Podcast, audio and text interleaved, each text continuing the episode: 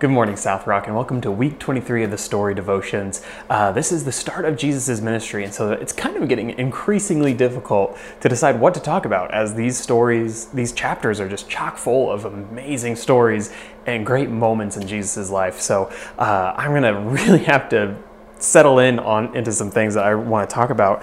And today, what I want to talk about is Jesus and the Samaritan woman at the well. Uh, now, this is in John 4. And this is one of my favorite scriptures because what's happening here is very intense when you know the cultural background of what's happening here. So, Jesus is a Jewish rabbi, right? He is a Jewish man and a teacher. And he is going through Samaria, which is very rare for Jewish teachers of the time because Jews and Samaritans, Samaritans, excuse me, are opposed to each other. They have a long standing beef. they, do not like each other. And so often Jewish people of this time would walk around uh, the Samaritan land so they wouldn't even have to deal with these people. But Jesus, being fully God and fully man and loving his people, loving all people, he decides to walk through here. And when he does, he comes to a well, and the Samaritan woman comes to him and they talk about living water and how Jesus has this living water. And she says, Well, give me this living water. Now, she's coming to draw water, which is pretty common for the time, but she's coming to draw water in the middle of the day. And that's very rare. Often you would draw water, the women of the house would specifically, in the morning before the heat came. So for her to be drawing water in the middle of the day, when it's really hot, tells you something about this woman. She's a little bit of an outcast people don't she doesn't want to be drawing water with other people and people don't really want her to be drawing water with them. So she's on the outskirts of society already when the samaritan woman comes in face to face with a jewish man. Now again this is these are opposing people. They they shouldn't get along. And she's probably nervous at this point that she sees this rabbi sitting at the well.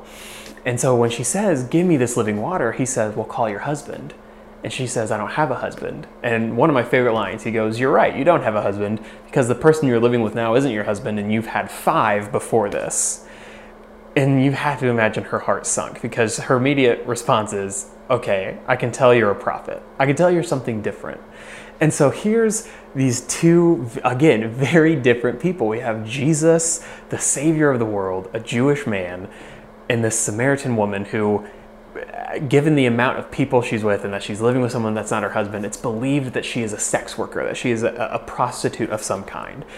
And so we have a Jew versus Samaritan, a rabbi, a savior versus a, a sex worker, an outcast versus the creator of the world. And Jesus shows her, instead of kicking her out, instead of yelling at her, instead of telling her to repent, all these different things, she, he just shows her absolute grace through the whole time. And, and she says, you know, I, I know the scriptures. Like, she's a God-fearer, but she's not a Jewish. She does. She knows the first five books of the Bible. That's what the Samaritans believe. They believe in the Pentateuch, not the whole Old Testament, but just the first five books. So she knows about the Messiah, but but she doesn't really know the whole story. And so you have these two parties, and she says, "Well, I know there's a Christ coming," and he says, "I'm He." And then he says, "You know, go leave your water jug and go tell people about me. And so instead of drawing these lines in the sand, instead of telling her all that she needs to repent of or worry about, instead of doing all that he could, all he does is show her grace. All he does is show her love, and he kind of calls her out a little bit, but he's gracious in that. And so that's what I want you to think about this week. I want you think about who is the Samaritan woman in your life? Who is somebody that is diametrically opposed to everything you stand for? Who is the person in your life that you're annoyed with, that, that just rubs you the wrong way? And how in the world can you be gracious to them this week? How can you show them this kind of grace where you don't point out flaws or roll your eyes or, or talk behind their back, but you just go, man, you need to know something. you need to know about the grace that I have because of Jesus. That's all I have this week. I hope you have a good rest of yours, and we'll see you next time.